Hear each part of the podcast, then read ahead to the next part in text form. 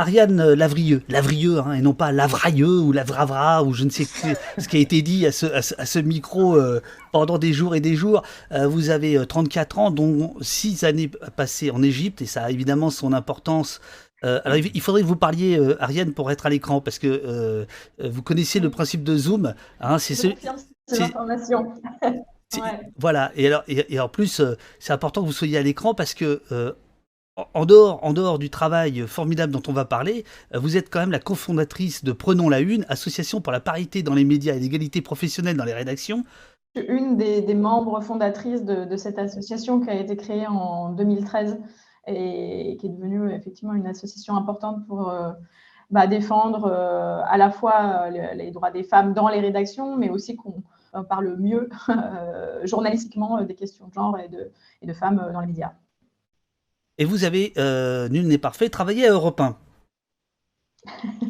oui, j'ai commencé ma, carrière à Europe 1 en, 2011 et, j'ai passé presque 5-6 ans. Jean-Pierre Cadet, vous êtes le cofondateur de Cash Investigation. Vous avez été rédacteur en chef d'Envoyé spécial. Avant, donc, comme je le disais, je vous ai connu en culotte courte vous étiez le plus grand enquêteur râleur de l'émission Impact, grande, grande émission d'investigation avec à peu près autant de moyens qu'au poste. C'était il y a 20 ans, mais nous avions euh, à la présentation quelqu'un d'un peu plus intéressant que moi, puisque c'était Marie Drucker. Et c'est là où nous nous sommes connus. Nous avons même fait une photo ensemble que j'ai retrouvée, mais que je ne montrerai pas, où nous sommes avec Casimir, qui était venu euh, dans les studios de iTélé. Euh, c'était avant la guerre du Golfe, c'était avant que vous vous intéressiez à l'Irak euh, pays sur les guerres sur lesquelles vous avez fait une, une série euh, remarquée qui est disponible sur euh, France 5. Et alors tous les deux, vous êtes donc les co-auteurs de d'Egypt Papers, les mémos de la terreur, avec l'équipe de Disclose que nous saluons. Les mémos de la terreur, ben, ce sont plusieurs centaines de documents secrets qui révèlent la responsabilité de la France dans les crimes de la dictature d'Al-Sisi en Égypte dont des bombardements de civils, parce que moi je dis bombardement, je ne dis pas frappe, je pense qu'on parlera de, ça, au nom, au nom de l'antiterrorisme. Vous êtes ce matin au poste et peut-être euh, qu'un jour vous y serez pour de vrai puisque euh, l'État a décidé, le gouvernement a décidé de porter plainte euh, contre votre travail. Donc il est possible que vous soyez, et donc là on arrête complètement de rigoler, il est possible que vous soyez entendu par les services de renseignement euh, pour essayer de connaître votre, votre, votre, votre ou vos sources. Euh, et donc on va ce matin parler de secret défense, de secret d'investigation. Euh, vous, vous, risquez quoi exactement? Non pas en parlant ce matin, mais vous, vous, risquez quoi par rapport à votre enquête? 50 de prison, c'est ça? Ariane? Oui, on risque, enfin théoriquement en tout cas, la, la peine pour compromission du secret défense, c'est 5 ans de prison. Euh, et 75 000 euros d'amende, euh, il me semble. Euh, voilà, mais ça, c'est la peine théorique, mais il y a aussi la peine pour la source si elle est identifiée. Et donc, c'est entre 5 et 7 ans de, prison pour elle. Il y a des gens dans le chat qui disent que vous avez déjà été entendu. C'est pas le cas. Non, pas du tout. On n'a pas encore été entendu. Euh, on verra. Euh, on va, comme on dit, on va éviter de crier avant d'avoir mal, mais euh, une enquête a été ouverte, ça c'est certain. donc on, verra. on va attendre. Nous, en attendant, ce qui, nous intéresse aujourd'hui, c'est quand on nous en donne l'occasion comme aujourd'hui, c'est d'expliquer la démarche. On a décidé d'aller contre le secret défense dans cette enquête parce que on estime qu'il n'y avait pas d'autre moyen que de révéler comment une opération de renseignement euh, classique euh, à la base antiterroriste a pu contribuer, et souvent au corps défendant du personnel sur le terrain, c'est-à-dire des militaires qui l'écrivent dans des notes, a pu contribuer à participer à des frappes ou à des bombardements. Je crois que le, terme effectivement est tout à fait approprié. Votre enquête, elle a été publiée d'abord sur Disclose, euh, ensuite complément d'enquête, ça a été plus ou moins repris par la presse. combien de temps vous avez euh, pris pour faire cette enquête En totalité, euh, c'est de nombreux mois et surtout, ce qui est important de dire, c'est que c'est une enquête collective. Euh, c'est Geoffrey Alivolzi et Mathias Destal, donc les deux fondateurs de Disclose, moi et puis Jean-Pierre Canet, où on s'est plus occupé du, documentaire, du film. comment se fait-il que France Télé ait osé publier, diffuser un tel, une telle enquête? Déjà, il faut les remercier de l'avoir fait il faut le dire, c'est important, surtout que là, c'est le service public, alors euh, soyons contents. On paye des impôts pour ça, donc c'est important. Euh, je crois que ça tient euh, déjà aux, gens qui animent l'émission cette année. Je, pense que Tristan Walex, moi j'ai eu la, chance d'être son rédacteur en chef il y a quelques années en OE spécial. Je pense que c'est un journaliste courageux, que toute l'équipe de, de complément d'enquête l'est aussi. voilà, Hugo Plagnard, Séverine Lebrun sont des gens qui ont l'habitude de l'enquête, qui sont des, des, gens qui, qui parlent le même langage que nous. L'engagement des personnes euh, dans une rédaction, elle est capitale pour porter euh, des sujets dont on va se dire oh mais c'est pas vraiment concernant, euh, ça ne va pas vraiment peser sur le débat politique. Et en fait, il y a des gens qui croient encore au journalisme dans des rédactions et c'est pour ça que ça, arrive à l'antenne à France 2 et que ça fait par ailleurs des bons scores d'audience. Donc voilà, c'est des journalistes qui refusent de démissionner face à la médiocrité euh, du, voilà, du débat médiatique, politico-médiatique, et c'est enfin, plutôt une bonne nouvelle. Qu'est-ce que vous aimeriez que les gens qui nous écoutent ce matin qui n'auraient pas vu complément d'enquête retiennent de votre enquête? Euh, Moi, je dirais que c'est un, le, plus c'est un double scandale d'État. Euh, on révèle à la fois euh, comment la France aide l'Égypte à euh, mener des exécutions sommaires, donc ça s'appelle des crimes, hein, des crimes d'État en, droit international. Donc ça, en soi, c'est un scandale. Mais en plus, elle, elle, ne le découvre pas aujourd'hui. Donc ça a commencé en 2016. L'État ne le découvre pas aujourd'hui. Les militaires s'inquiètent, alertent leur hiérarchie, le ministère de la Défense, la DRM, et il ne se passe rien. Voilà, et ça, c'est pas juste pendant quelques semaines, c'est euh, depuis 2016, depuis euh, presque euh, six ans.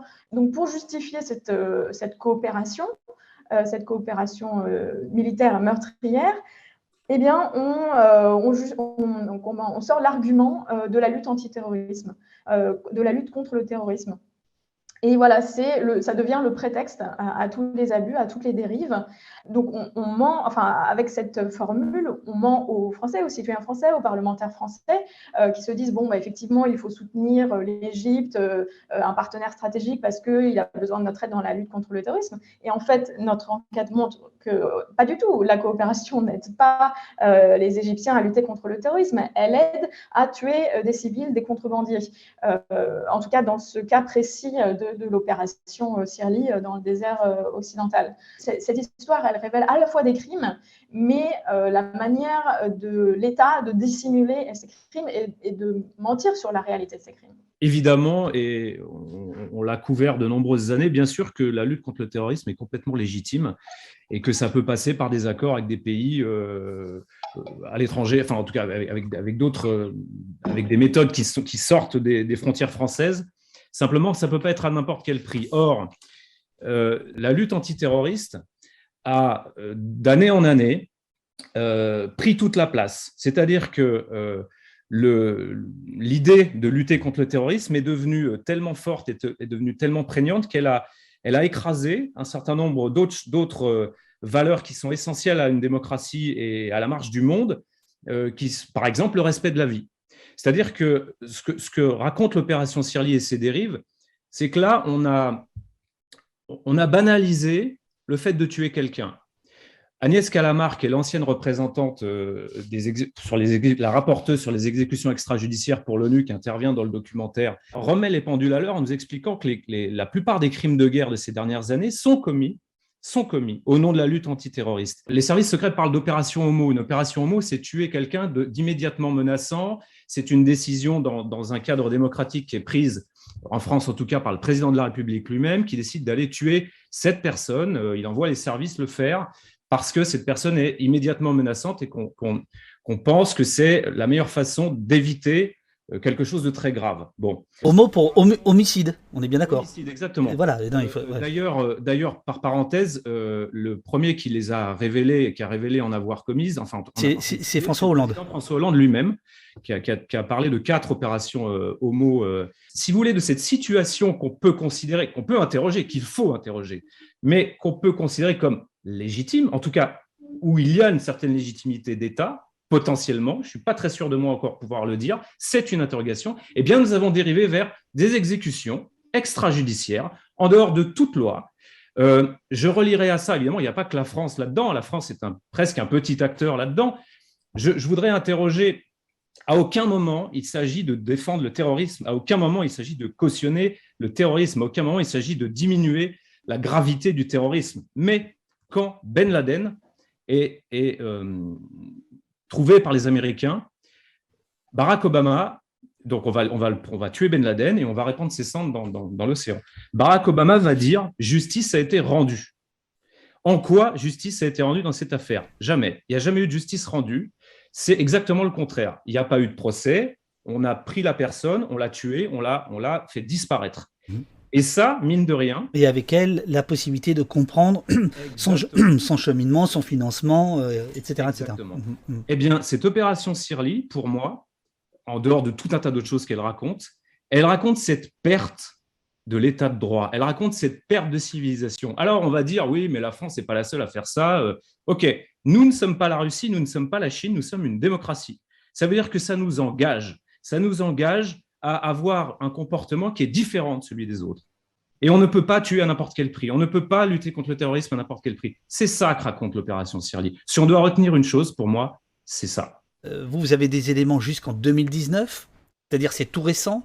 Est-ce que vous savez d'ailleurs si cette opération Sirli a toujours lieu ou pas, ou est-ce qu'elle a été arrêtée avant votre enquête ou depuis votre enquête? Et que risquent les deux présidents euh, de la République qui, a priori, euh, sont concernés par, par l'opération? Et c'est toute la question. Je vais être très prudent dans ce que je vais répondre.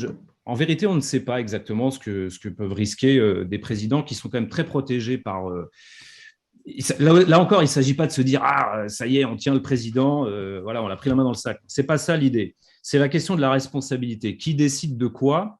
Ce qui est sûr, c'est que c'est pas les militaires qui décident d'une opération de renseignement. C'est bien les politiques qui vont décider si une opération de renseignement, ou n'importe quelle opération militaire d'ailleurs, est décidée par le politique, par le chef des armées. En France, le chef des armées, c'est le président de la République. Donc, euh, ces décisions sont les décisions d'une action militaire d'une manière générale sont vraiment validés par euh, le plus haut niveau de l'État. Qu'est-ce qui risque en cas de dérive? Au niveau du droit international, c'est plutôt les opératifs, c'est-à-dire les gens sur le terrain qui risquent des choses. C'est plutôt les militaires de terrain, c'est plutôt les, les, responsables militaires euh, qui, risquent, qui engagent leur responsabilité personnelle. Et c'est tout le problème de cette opération-là. Et ça, ça va nous permettre d'ouvrir la fameuse porte du secret défense. Aujourd'hui, Imaginons qu'une juridiction s'empare de cette affaire. Ceux qui risquent le plus, celles et ceux qui risquent le plus sont les militaires sur le terrain. Alors même que nous avons noté, que nous avons vu et lu dans les notes que, dont nous avons été dépositaires, que ce sont eux qui alertent des risques et des dangers, en tout cas sur le terrain. Donc il y a une forme d'injustice, si j'ose dire, de base. Le secret défense, Jean-Pierre, euh, le, chat nous le rappelle, c'est 50 ans de secret. Mais pourquoi j'ai abordé la question du secret défense? Parce que au fil des années, au nom du secret défense, en brandissant à chaque fois notamment la lutte antiterroriste, on a étendu son couvercle, on a étendu sa couverture. Et en faisant ça, en même temps, nous n'avons pas prévu, dans un pays comme la France, des contre-pouvoirs, y compris des contre-pouvoirs qui pourraient rester secrets, entre guillemets, qui puissent interroger sur la pertinence d'une opération, euh, menés à tel endroit, en Irak, en Syrie, en Égypte. Et donc, l'absence de contre-pouvoir, l'élargissement du couvercle du secret défense, ce cocktail fait que on ne peut presque plus poser de questions. Il y a une sorte de sacralité du secret défense. C'est presque un blasphème de poser des questions. Nous, en fait, les journalistes, là, on se retrouve dans la position d'être la voiture balai du contre-pouvoir. Le Parlement devrait être en capacité de poser des questions sur ces opérations pour pouvoir voir s'il y a une dérive potentielle, etc. Or, ce n'est pas ce qui se passe. Et c'est pour ça qu'aujourd'hui, c'est exactement pour cette raison qu'aujourd'hui, nous avons décidé de publier ces informations parce que personne n'est là, dans les institutions françaises, au Parlement, pour offrir un contre-pouvoir et donc contrôler. Oui, c'est pour ça aussi que la source euh, s'exprime. Euh, c'est pour ça qu'elle euh, contacte, disclose, parce que en fait, il n'y a, pas, a pas de possibilité en interne. Déjà, on n'écoute pas les alertes des militaires, ça ne change rien. Et en plus, il n'y a aucun, moyen, euh, aucun autre moyen de changer le système, de réveiller euh, les autorités. Glodioman vous, euh, vous demande est-ce qu'on n'est pas en train de vivre une victoire idéologique des terroristes si nous sommes prêts à brader les grands principes démocratiques au nom de la sécurité? C'est une excellente question. On n'est pas chez les cons ici. Il y a eu une bascule, euh, je pense, sémantique et, euh, idéologique euh, dans, le, dans le cerveau de l'État, de tout un tas de dirigeants, et puis peut-être aussi dans le nôtre en, 2015, avec les, les attentats monstrueux à Paris. Et quand François Hollande dit Nous sommes en guerre », euh, c'est pas juste de la rhétorique. En fait, il mobilise aussi, il dit à ses troupes, à ses fonctionnaires, à son armée, euh, maintenant, il faut traiter euh, cette question. Euh, enfin, le monde est un terrain de guerre, la France est un terrain, de guerre. Tout est possible, donc, voilà, c'est tout ce qui suit, ce que vous avez étudié, l'état d'urgence, etc., permanent. Mais ça donne aussi les coups des franches. Euh, aux services de renseignement qui vont se dire euh, OK, bah, l'Égypte nous demande de l'aide, c'est le, la, lutte contre le terrorisme, OK, on y va, ça va peut-être nous aider, on n'est pas trop regardant sur, sur les dérives. De toute façon, on est en guerre, il faut faire quelque chose. Alors donc la France va utiliser, va mettre à, la disposition de l'armée égyptienne des, des avions comme, comme celui-ci. Alors cet avion, il est étrange. D'abord, c'est un avion qui n'est pas tout à fait prêté, si j'ai bien compris votre travail, euh, l'armée française en fait. C'est l'armée française qui loue les services d'une entreprise luxembourgeoise. Déjà, ça, sent, quelque chose, quoi. voilà, euh, qui euh, et donc euh, va être ensuite utilisé avec à l'intérieur des militaires français. c'est censé surveiller la frontière libyenne, enfin oui, libyenne et, et égyptienne contre le terrorisme. Et en fait, ce que vous révélez, c'est que c'est pas ça. C'est de la sous-traitance, hein. Euh, basiquement. Euh, la, DRM, la Direction du renseignement militaire, à l'époque, n'a pas d'avion euh, elle-même. C'est l'ubérisation de la barbouzerie, quoi. C'est la DGSE qui était très familière de, ces pratiques déjà depuis plusieurs années et la DRM va en avoir besoin aussi. Donc, il loue un, petit appareil qui va survoler le désert égyptien. C'est vrai que c'est un immense territoire de 700 000 km Et cet avion, il est pratique parce que déjà, il peut euh, voler très longtemps, assez haut, euh, sans être, sans être trop repéré. Et puis, en fait, il intercepte euh, les communications. Et donc, effectivement, comme vous le dites, ils vont se rendre compte très vite qu'en fait, il n'est pas question de terrorisme pour les, pour les Égyptiens. Ce n'est pas vraiment la priorité. Eux, ce qui les intéresse, c'est euh, de surveiller le trafic, la contrebande qui passe de la Libye euh, vers euh, l'Égypte. Contrebande qui, qui, est en plus très, très, très diverse, c'est-à-dire qu'il y a la drogue, mais il y a aussi des produits cosmétiques, il y a aussi du riz, il y a aussi des produits de première nécessité. il y a des clopes. je, veux dire, c'est une contrebande qui n'est. Oui, oui, il y, a des, il y a des armes aussi. il, y a, il, y a, un peu de tout dans ce, dans ce trafic. Il ne faut pas oublier que la Libye la chute de Kadhafi a entraîné un, chaos, donc au moment, du printemps arabe, un chaos qui a effectivement permis assez, vite à Daesh de s'installer en Libye. La menace terroriste du point de vue égyptien voisine de la Libye, c'est qu'il y avait pas mal de groupes égyptiens, des terroristes égyptiens qui traversaient la frontière pour aller s'armer ou se former et qui revenaient. C'était ça qu'ils qui voulaient surveiller.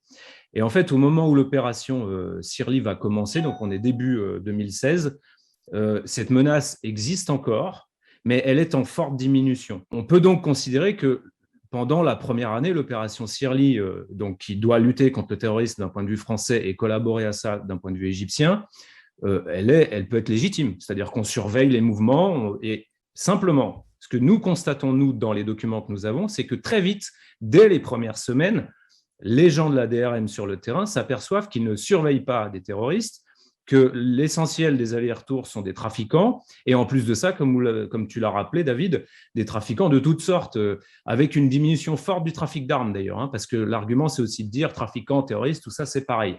Ça a été vrai à un moment, ça l'est plus du tout à ce moment-là, et ça a été vrai que partiellement pour des trafiquants. Euh, les premiers mois de l'opération Sirli montrent euh, que la menace terroriste liée à la frontière libyenne est en très forte diminution, elle ne sera jamais nulle, mais elle sera très proche de zéro. Elle va, elle va exister sporadiquement, mais par rapport au reste, elle va être très, très peu importante. Elle est très peu importante. Alors que même la DRM, l'opération Sirli, n'a pas le droit d'aller travailler dans la zone. Monsieur, monsieur, DRM, direction du renseignement militaire. pardon, la direction du renseignement militaire, pardonne-moi. Euh, elle n'a pas le droit d'aller, cette DRM, donc l'opération Sirli, n'a pas le droit d'aller travailler dans la zone où le terrorisme est, pour le coup, euh, très menaçant en Égypte, c'est-à-dire le Sinaï. Au bout de quelques mois, il était possible de faire un bilan et de se dire, mais pourquoi on continue euh? Vous émettez euh, la possibilité que la, France aurait pu faire tout ça en fait en, compensation commerciale, quoi. C'est-à-dire, c'est genre vous m'achetez des armes et je vous, je vous fournis ça en même temps. En tout cas, ça arrive dans un contexte. Ça n'arrive pas par hasard, cette euh, opération. Elle est décidée, enfin, elle est proposée en 2015. En 2015, euh, c'est l'année où la France vend des rafales, euh, des navires de guerre à l'Égypte. Il y en a pour plus de 5 milliards, 5,4 milliards d'euros. Et voilà, c'est un énorme contrat euh, pour la France et euh, c'est historique aussi parce que ça permet, euh, c'est la première vente du Rafale, l'avion de chasse français qui arrivait pas trop à se vendre à, l'étranger. voilà, donc l'Égypte devient un client providentiel tout d'un coup, alors qu'avant, ce n'était pas un client majeur, c'était parmi les 12e clients de l'armement français. Et donc Jean-Yves Le Drian, qui est à l'époque ministre de la Défense, se rend au Caire, rencontre son homologue, euh, qui il se félicite de, de, ces ventes, de ce contexte extrêmement favorable euh, créé par euh, ces ventes d'armes. Et son homologue lui demande de l'aide pour surveiller la frontière. Il lui dit pas de problème, bien sûr, on va tout de suite mettre en place une coopération militaire. Et ça, voilà, ça prend quelques mois et ça commence en février 2016. Donc, c'est pas écrit euh, texto noir sur blanc. Euh, on veut remercier euh, les Égyptiens pour nous avoir acheté des armes. Mais voilà, ça arrive dans un euh, contexte particulier où on ne veut pas euh, froisser un client euh, très important, on veut le conserver, on veut garder un dialogue avec lui. Gauche-droite, c'est pareil par rapport à ça? Particulièrement à gauche, en fait. C'est particulièrement les gouvernements de gauche, François Hollande, qui ont, qui ont maintenu cette, cette politique de, de vente d'armes à des régimes à des régimes donc, comme euh, l'Arabie saoudite ou, euh, ou, l'Égypte. Il y a aussi dans votre travail tout un, puisque c'est en cinq, en cinq volets, il y a un volet sur la surveillance. Là, c'est assez fou, c'est assez inédit. c'est un système, un, ce qu'on a appelé une sorte de NSA égyptienne, une sorte de gros Big Brother. Donc en fait, ils ont vendu plusieurs systèmes de technologie qui permettent de surveiller les activités Internet. Euh, sur quel site euh, les internautes euh, se rendent, et, et un, système d'écoute téléphonique qui vous permet à la fois d'enregistrer les conversations, de vous géolocaliser, voilà, les données passeport, les numéros de passeport, les informations contenues sur les passeports. Et toutes ces informations sont ingérées, triées, classées et rassemblées, enfin c'était le projet de départ, par un énorme euh, moteur de recherche euh, qui est construit par Dassault, qui est le moteur de recherche euh, Exalid, et donc qui permettait d'aller fouiller dans toutes ces bases de données, dans toutes ces bases d'informations récoltées sur la population égyptienne. Et donc, un, ancien salarié nous, explique qu'il suffisait de taper un, numéro de téléphone et on pouvait récupérer donc les, les conversations téléphoniques. on aurait pu aller voir les activités sur Internet, où il habitait, etc. Et voilà, d'avoir donc tout un, profil euh, qui, se dessine. Et donc c'est ça euh, qui a été euh, vendu, cette technologie qui a été vendue à, l'Égypte entre 2014 et 2015, donc juste après l'arrivée des militaires au pouvoir, le retour des, militaires au pouvoir. Il faut savoir que ce n'est pas l'Égypte qui paye, c'est les Émirats, un, des alliés de, l'Égypte, un des sponsors de l'Égypte, et qui est aussi un des grands partenaires euh, de la France, euh, un des partenaires qui achète énormément euh, d'armement à la France, et peut-être ce week-end, là où, où, se rend Emmanuel Macron actuellement. Et je rappelle que tout ça est dans un contexte général et mondial de surveillance généralisé. Euh, Dixit, euh, les révélations de nos confrères et amis de Forbidden Story sur euh, Pegasus. Hein, évidemment, il n'y a pas que la France qui participe à tout ça. Au départ, Al-Sisi est parti sur, à réprimer d'abord les proches des frères musulmans, puis après, ça s'est étendu vraiment à toute la société civile. Un des exemples qui est, donné sur Disclose, c'est la, traque aux homosexuels. Hein. Juste parce qu'ils sont homosexuels, ils sont traqués voilà, et chassés. Alors voilà que maintenant, on, lit des dépêches de, de, BFM. BFM, à l'occasion de la visite à Dubaï d'Emmanuel Macron, la France et les Émirats arabes unis ont signé ce vendredi un accord portant sur l'achat de 80 avions Rafale F4 de Dassault Aviation, a annoncé l'Elysée. Compromission secret défense.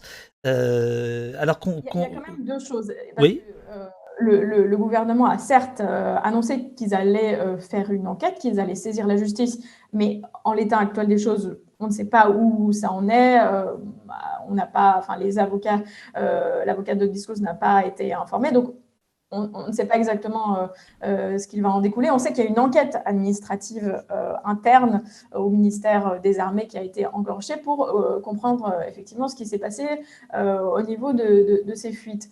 Euh, mais il y a surtout, euh, ou en même temps, je dirais, une enquête interne. Ah, pardon, euh, alors pardon Ariane, mais l'expression en même, en même temps est interdite sur cette chaîne. Ah, pardon. Ah, non, c'est pas vrai, c'est pas vrai. Vraiment incroyable. Bah, je, vais trouver votre Ici, c'est secret défense en même temps. Vas-y Ariane, moi je t'encourage à, aller contre les règles du, du donc, En parallèle, euh, vous avez une enquête euh, interne qui a été ouverte sur euh, l'opération elle-même. Donc, ces révélations ont servi a priori à, à, l'État, au ministère des Armées, à regarder, à lire ses propres notes. donc, il y a une forme d'utilité publique, hein, de service public, euh, voilà, de, de, de, cette enquête que reconnaît euh, lui-même euh, le gouvernement. Pardonnez-moi, mais ça pose la question de savoir si les notes servent à quelque chose, parce que là, d'un seul coup, ça devient très très grave quand on les révèle publiquement, et voilà. Mais en revanche, quand on, nous, on a fait ce qu'on appelle le contradictoire, hein, qui est quand même la base du journalisme. Vous avez des, vous avez une enquête et puis il y a des gens qui ont, à répondre d'un certain nombre de, de, décisions ou de non-décisions. Donc, en l'occurrence, là, c'était deux anciens, enfin, un ancien président et un président en fonction un ministre de la Défense euh, qui est devenu ministre des Affaires étrangères, euh, Jean-Yves Le Drian, quand on leur pose des questions à, ces gens-là, eh bien non, ils, donc ils valident, ils reconnaissent qu'il y avait bien une opération Sirli, mais par contre, ils n'ont jamais été alertés du moindre problème, alors que manifestement, les notes le racontent, non pas sur plusieurs mois, mais sur plusieurs années. Donc la question se pose quand même de savoir comment les informations remontent, à quoi ça sert de les faire remonter, qui les lit, et euh, si le, le, saut secret défense doit servir à quelque chose, c'est peut-être aussi pour rendre les documents plus importants que les autres. Donc ça, j'avoue, moi, que je suis très perplexe là-dessus. Vous avez des militaires de terrain, des gens qui font le boulot sur, sur le terrain, qui disent ça ne va pas, ça remonte et ça ne cesse de remonter. C'est tout le temps le même discours qui remonte. C'est un fil rouge permanent qui dure plusieurs années. Personne ne prend de décision pour euh, au moins mettre en pause cette opération. Et, à quoi servent les notes? Il y a ces images que moi je ne connaissais pas du tout, je, dois le dire, euh, d'Emmanuel Macron qui est au Caire, euh, qui donne une, une allocution avec Sisi ses côtés, et il y a une passe d'armes pour, pour, pour, dire, pour parler comme dans les journaux de 20 heures. Il y a une passe d'armes entre les deux où Macron laisse entendre que les choses se passent pas exactement comme ça devrait, c'est fait avec beaucoup de litote.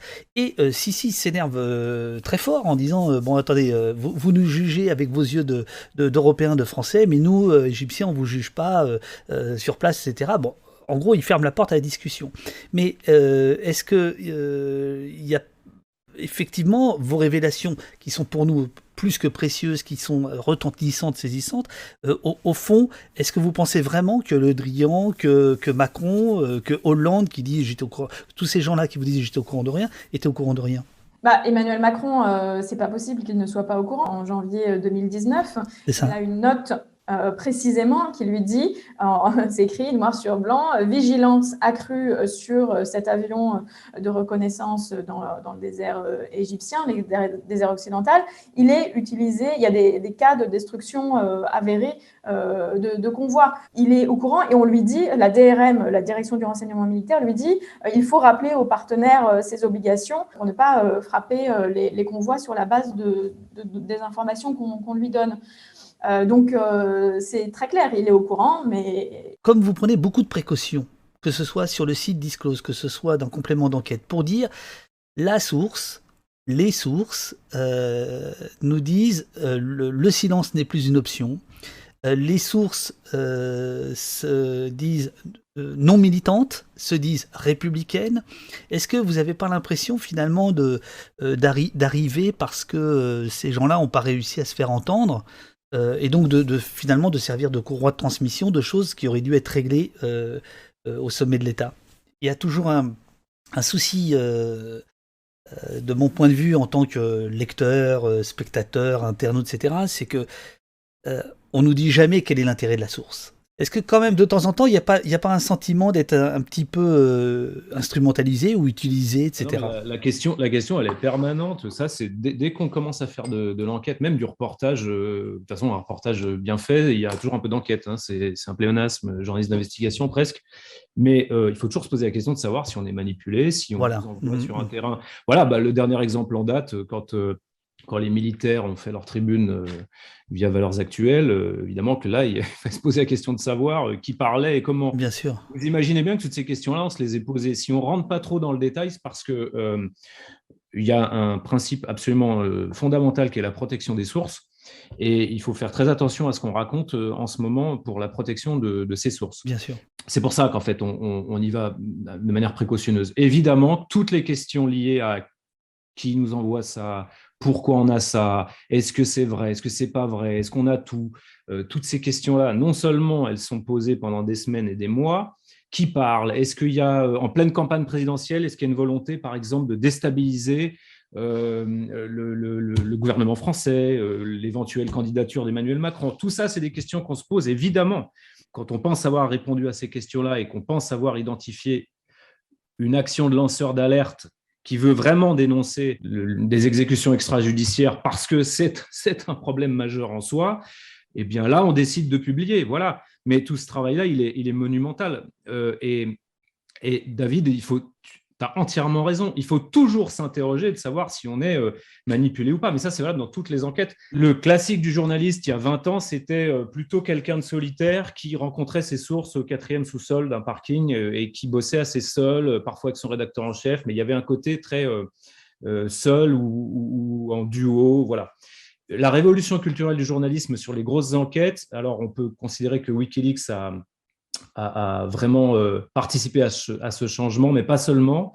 Euh, il y a eu de plus en plus d'enquêtes, notamment avec le consortium des journalistes d'investigation de Washington, le ICIJ, avec lequel on a beaucoup collaboré à Cache, par exemple. Donc, je vais faire de la provoque. Et en même temps, euh, réapproprions-nous les, expressions de la langue française.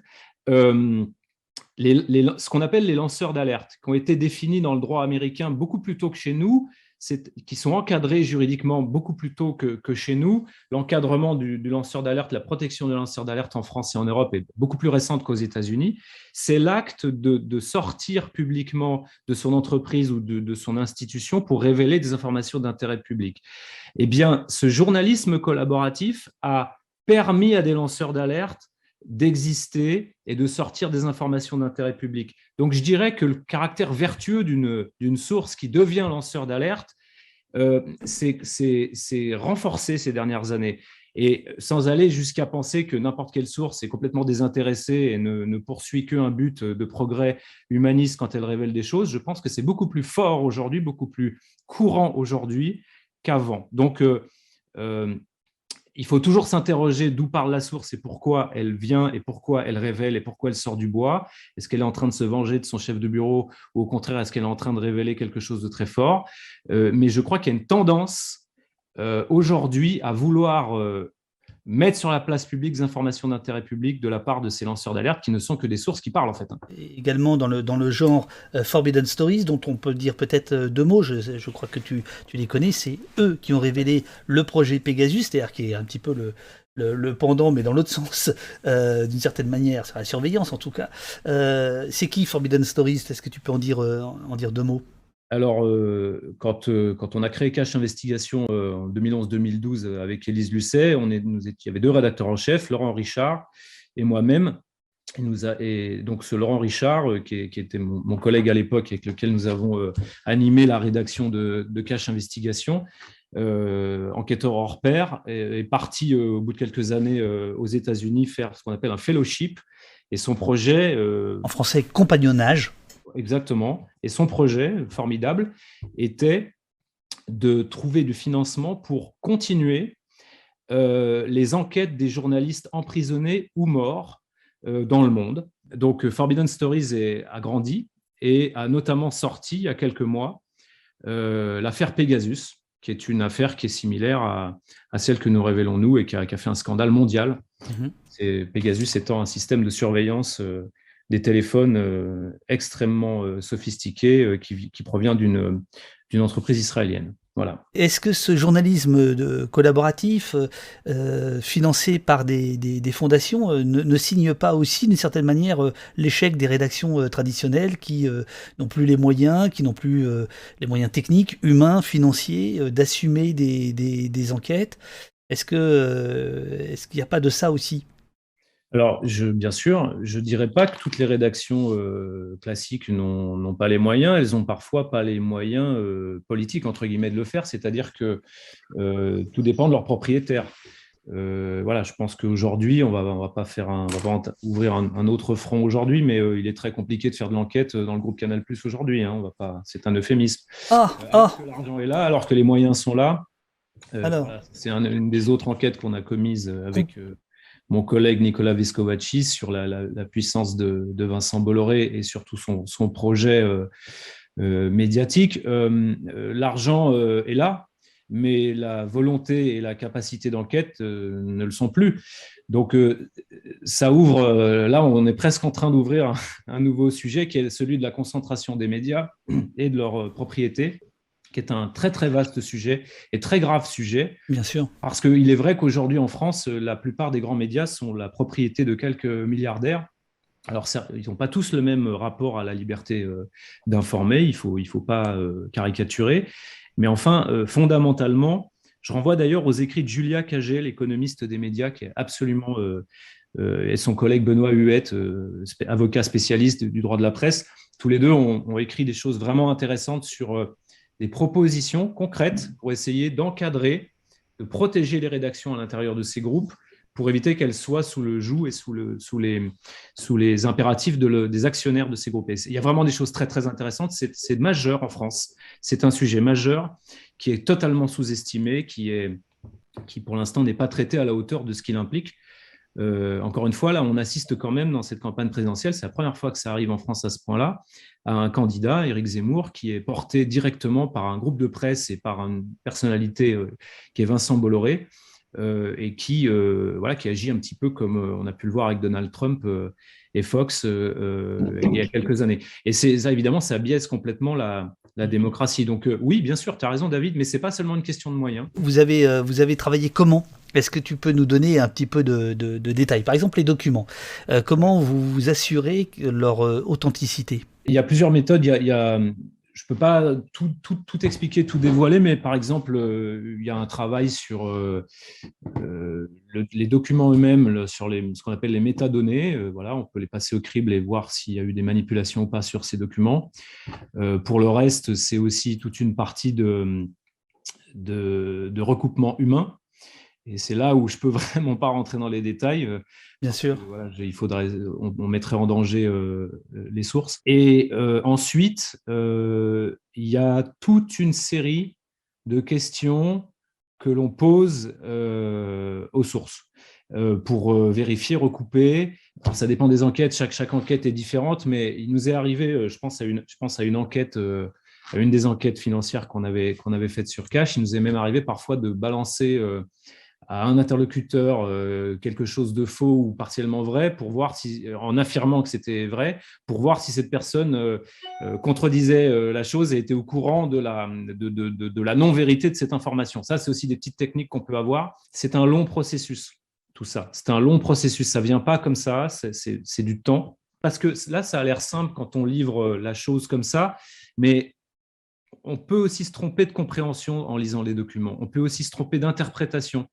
Et ce qui était vachement intéressant là, de ce qu'on vient de vivre avec Disclose, c'est l'interaction entre, je dirais, l'équipe rédactionnelle euh, écrit Et l'équipe rédactionnelle documentaire, il y avait sans cesse des interactions en permanence et une, une, imprécision affirmée dans telle version du papier pouvait être contredite par le documentaire et inversement. Et ça, c'était extrêmement vertueux. C'est pour ça que je dis qu'on est, on est moins bête à plusieurs.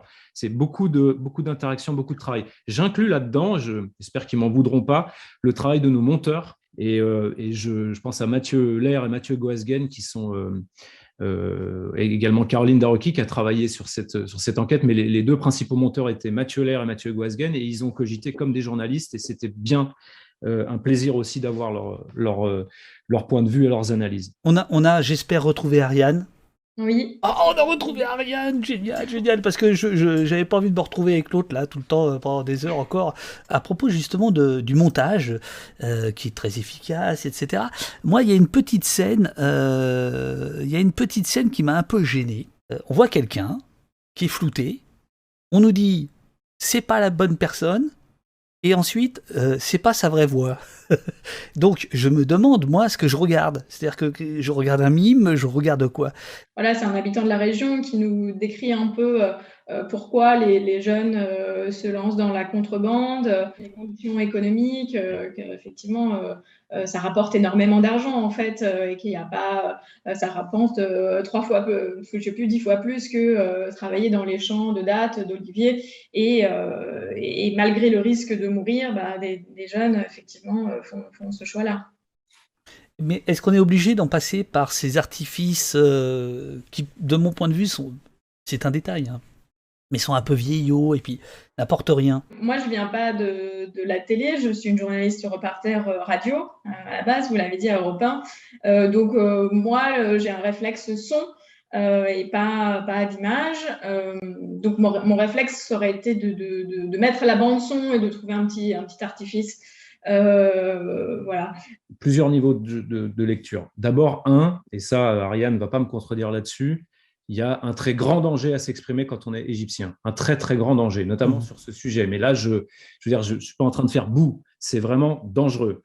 Euh, donc, la première chose à faire, c'était de protéger absolument ce témoin. On a, on a eu des galères énormes pour essayer de trouver des témoignages. Plusieurs personnes nous ont dit oui, puis nous ont dit non.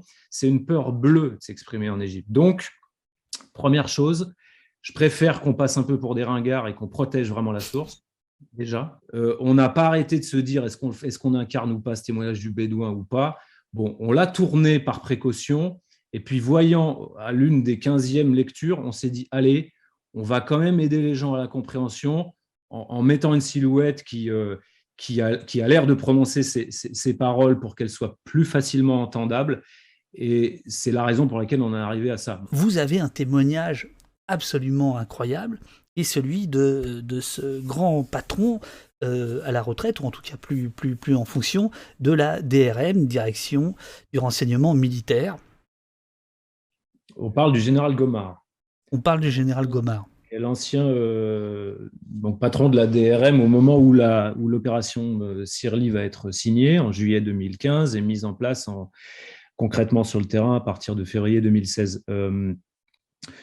Bon, déjà, donc c'est quelqu'un qui a, quitté son poste en juillet 2017, donc à peu près euh, un an après le lancement de l'opération.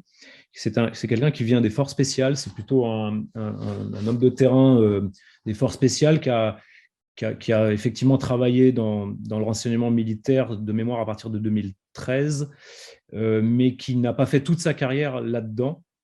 Et qui, nous, on le sollicite d'abord parce que c'est quelqu'un qui a l'habitude de s'exprimer dans les médias, enfin, qui a l'habitude de s'exprimer, qui s'exprime de temps en temps dans les médias sur ses, sur ses différentes activités passées.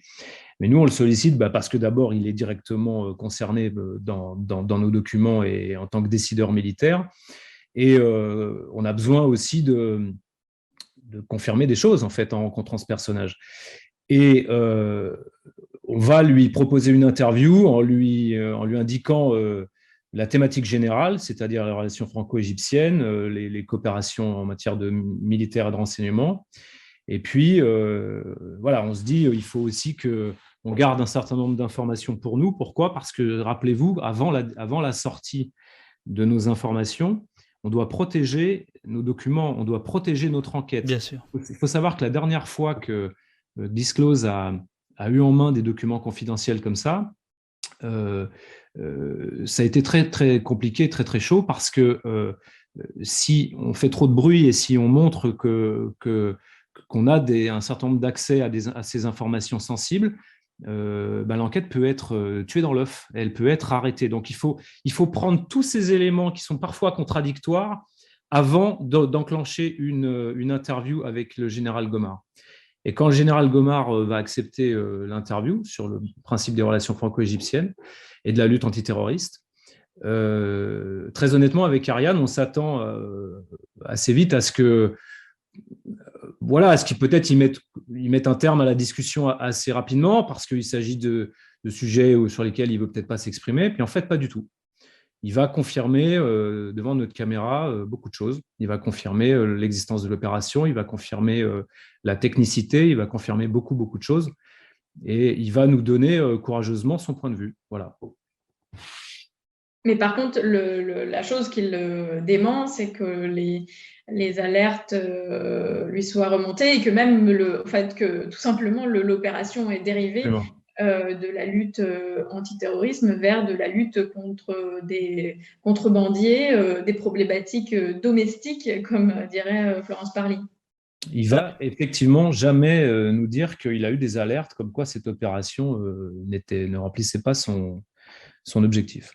L'Égypte est un partenaire de la France avec lequel, comme avec d'ailleurs beaucoup d'autres pays, nous entretenons des relations dans le domaine de la lutte antiterroriste. Et c'est donc une posture assumée au service de la sécurité régionale et de la protection des Français. Dans le cadre de cette coopération contre le terrorisme, des moyens de renseignement ont été engagés. Les règles d'engagement de ces moyens répondent à des exigences strictes. Premièrement, j'ai demandé qu'une enquête interne approfondie soit déclenchée sur les informations diffusées par la plateforme Disclose. La deuxième chose que j'ai faite, c'est que, comme vous le savez, la détention et la diffusion euh, des documents classifiés constituent une violation flagrante du secret de la défense nationale qui met en péril la poursuite de nos opérations de renseignement. J'ai donc saisi la justice. Qu'est-ce que tu as euh, euh, pensé quand tu as entendu Florence Parly Je rappelle qu'elle est la, ministre des, Armées. Question au gouvernement le 30 novembre dernier? Bah, on est quand même une semaine après, plus d'une semaine après les révélations.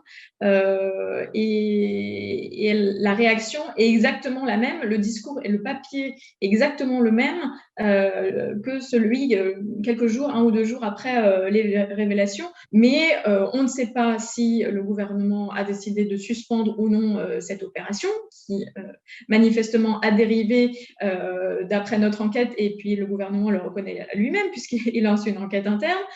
Mais bon, il y a une forme de, euh, de mensonge dans, dans, dans, ces paroles, puisque euh, elle, dit qu'il y a eu des rappels, des rappels à l'ordre, etc. Mais de quel rappel à l'ordre s'agit-il?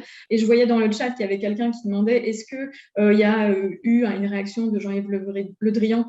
Là, j'avoue que là, c'est total euh, silence radio. Il nous adresse même pas un regard, il nous envoie euh, ses agents de sécurité pour bloquer. Euh, à tel point, on a l'impression que la, simple idée d'une question lui, lui fait peur.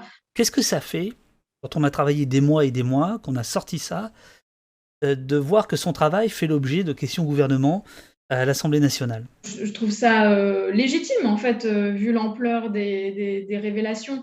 Euh, l'inverse aurait été surprenant, qu'aucun député n'ose poser de questions, en dirait long sur l'état catastrophique d'un Parlement qui n'ose même pas poser des questions, en fait. C'est vrai que c'est le, minimum syndical. En revanche, on attend beaucoup plus de, réponses du, du gouvernement. C'est Enfin, je veux dire, euh, c'est pas une, question euh, d'ego ou quoi. On pose des faits extrêmement graves euh, sur la place publique.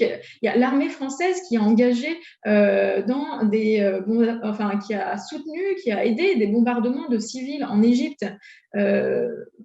pourquoi? Et, est-ce que ça continue? Enfin, c'est contraire à tout le droit, aux engagements de la France, aux engagements internationaux.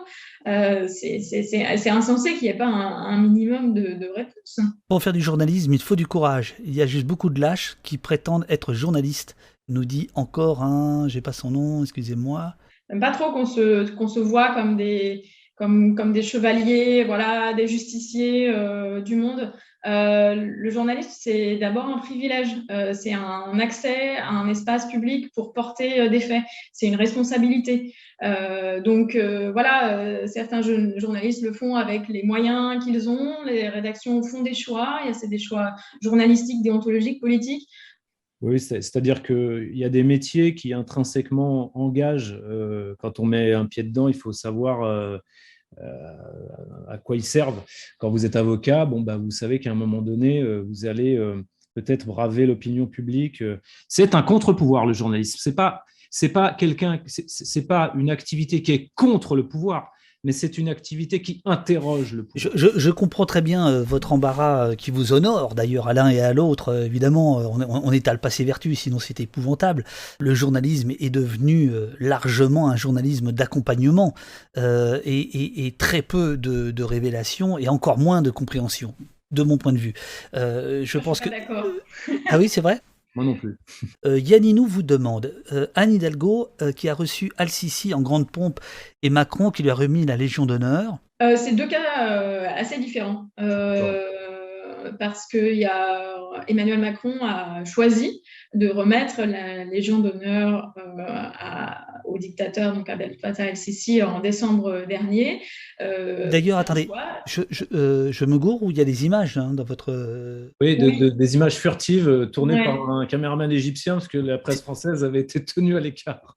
Oui, oui. Non, Jean-Pierre, Jean-Pierre, il faut le redire sans, sans rire. de la Légion d'honneur au président al-Sisi a été tournée par un caméraman égyptien car la presse française avait été tenue à l'écart de cette euh, cérémonie. Amis du journalisme libre, bonjour. Et cette visite euh, de plusieurs jours, elle passe par euh, la mairie de Paris. et donc la maire est contrainte, je dirais, de, de recevoir le dictateur, mais elle fait une déclaration assez ferme sur la question des droits de l'homme. Euh, qu'avez-vous pensé du traitement de vos révélations par les chaînes d'infos en continu vous demande euh, Dink bah, à notre connaissance, il n'y a pas eu euh, de traitement de cette information par les chaînes euh, d'infos continues, mis à part euh, France Info, la télévision France Info, qui nous a invités avec Tristan Walex sur, pour présenter le, documentaire et, l'enquête sur le complément d'enquête. C'est vrai que quand on parle de chaînes d'infos, on, oublie toujours France 24 et France TV Info. Pour, Oui, France 24, on a parlé effectivement, il hmm. on a parlé à plusieurs reprises. Euh, à la fois avec leurs euh, correspondants euh, au Caire et puis avec des, sujets en plateau. Donc, les deux chaînes qui en ont parlé, en fait, c'est les chaînes du, service public, RFI également, mais voilà, les, autres chaînes, LCI, BFM et l'autre n'ont pas, pas parlé à notre connaissance. On n'a rien vu non plus sur le Figaro, là, ce journal qui appartient à Dassault. On n'a rien vu, bizarrement. Oui, mais, mais quand il appartiendra à Bolloré, ça ira mieux. Sûrement. Sûrement. Est-ce que tu peux nous dire quand même deux mots, Ariane, de, Prenons la Une, le, collectif euh, euh, auquel tu participes sur la, parité euh, dans les, dans, les, dans les médias ou, tu préfères que je te... La parité, on a dépassé cette question-là, c'est une question de, on, disait à l'époque, de, juste représentation euh, des femmes euh, dans les médias. Euh, c'est-à-dire que les femmes doivent avoir une place à la fois dans les rédactions, dans les rédactions en chef, mais aussi dans les colonnes des journaux, à la télévision. ça passe par une visibilité, certes en nombre, mais aussi un traitement des sujets, notamment par exemple des violences sexuelles, des agressions sexuelles. On a fait toute une charte pour, que, pour aider les journalistes euh, à mieux parler euh, de cette question et en fait avoir plus de rigueur journalistique, déontologique. Et c'est une des associations qui a permis que les journalistes écartent enfin ce mot qui ne veut rien dire de drame passionnel, de crime passionnel et qu'on utilise aujourd'hui le, mot de féminicide. euh, ma chère Ariane, m'en voulez pas, hein. Enfin ne m'en veux pas, hein. mais euh, prenons la une sur le site, euh, c'est le premier mot, hein. pour la parité dans les médias. Il, faut- faudra changer le, le- le- le slogan à ce moment-là. Et je, je- je taquine, je taquine, j'adore ça, j'adore ça. C'est un, peu, euh, voilà. Non, non, mais on a compris. Non, non, mais c'était juste pour te dire, voilà, euh, vous l'avez peut-être dépassé dans vos, dans, dans vos actions, dans vos débats, mais, ce que j'ai subi pendant deux ans à iTélé, quoi. C'était tous les jours comme ça. Non, mais le- l'idée, c'est que c'est- pas juste qu'il faut qu'on soit là, quoi. qu'on Bien soit sûr, bien sûr. Dans le chaise que les hommes. Euh, C'est que c'est c'est une question beaucoup euh, plus large. C'est qu'il n'y ait plus de discrimination, qu'il n'y ait plus de sexisme, à la fois dans les rédactions, mais aussi dans le traitement euh, médiatique. merci à vous, bravo, vous avez fait un travail exceptionnel. Autant on a honte de nos ministres, euh, autant on peut être fier de certains de nos journalistes. Voilà. Et les gens disent nos journalistes. Beaucoup. Eh, vous, vous, vous êtes leur journaliste. Attention, ça, ça me va. ça, ça vous engage. Voilà, super. Merci, merci beaucoup à- à tous les deux. Moi, je vais, je vais rester, je vais rester avec les, avec les chatteurs quelques, quelques instants. Merci beaucoup, euh, Jean-Pierre. Bravo, euh, Ariane. Euh, vous êtes au top euh, tous les deux, euh, et sans doute vous l'êtes parce que derrière vous avez une équipe encore plus au top. Les gens de Disclose, euh, les gens de complément d'enquête. Euh, voilà, bravo, bravo. Pour une fois que je dis du bien du journalisme, putain, euh, ça va quoi. Merci beaucoup. Merci. Euh, bonne journée à, à- à tout le monde. Euh, euh, merci, merci beaucoup, merci beaucoup. Je sens que Jean-Pierre va me m'envoyer plein de textos après. Ouais, on a oublié, de, on, on a oublié de parler de ça. euh, Pourquoi t'as dit? Attends, attends, attends. T'es, plus à l'antenne. Attends, bouge pas, bouge pas. À part quoi? À part quoi tu dis? À part un démarrage, un démarrage technique un poil cafouilleux, je t'ai trouvé très bien. Une catastrophe. C'est le pire démarrage. J'ai un vrai problème. Pour nous. Bon, je suis désolé. Euh, je- T'inquiète, je- t'inquiète. je- voilà. Merci, merci et saluez tout le monde et, et- et bonne route. Et tenez-nous au courant. Ouais. Au revoir. Ciao, ciao.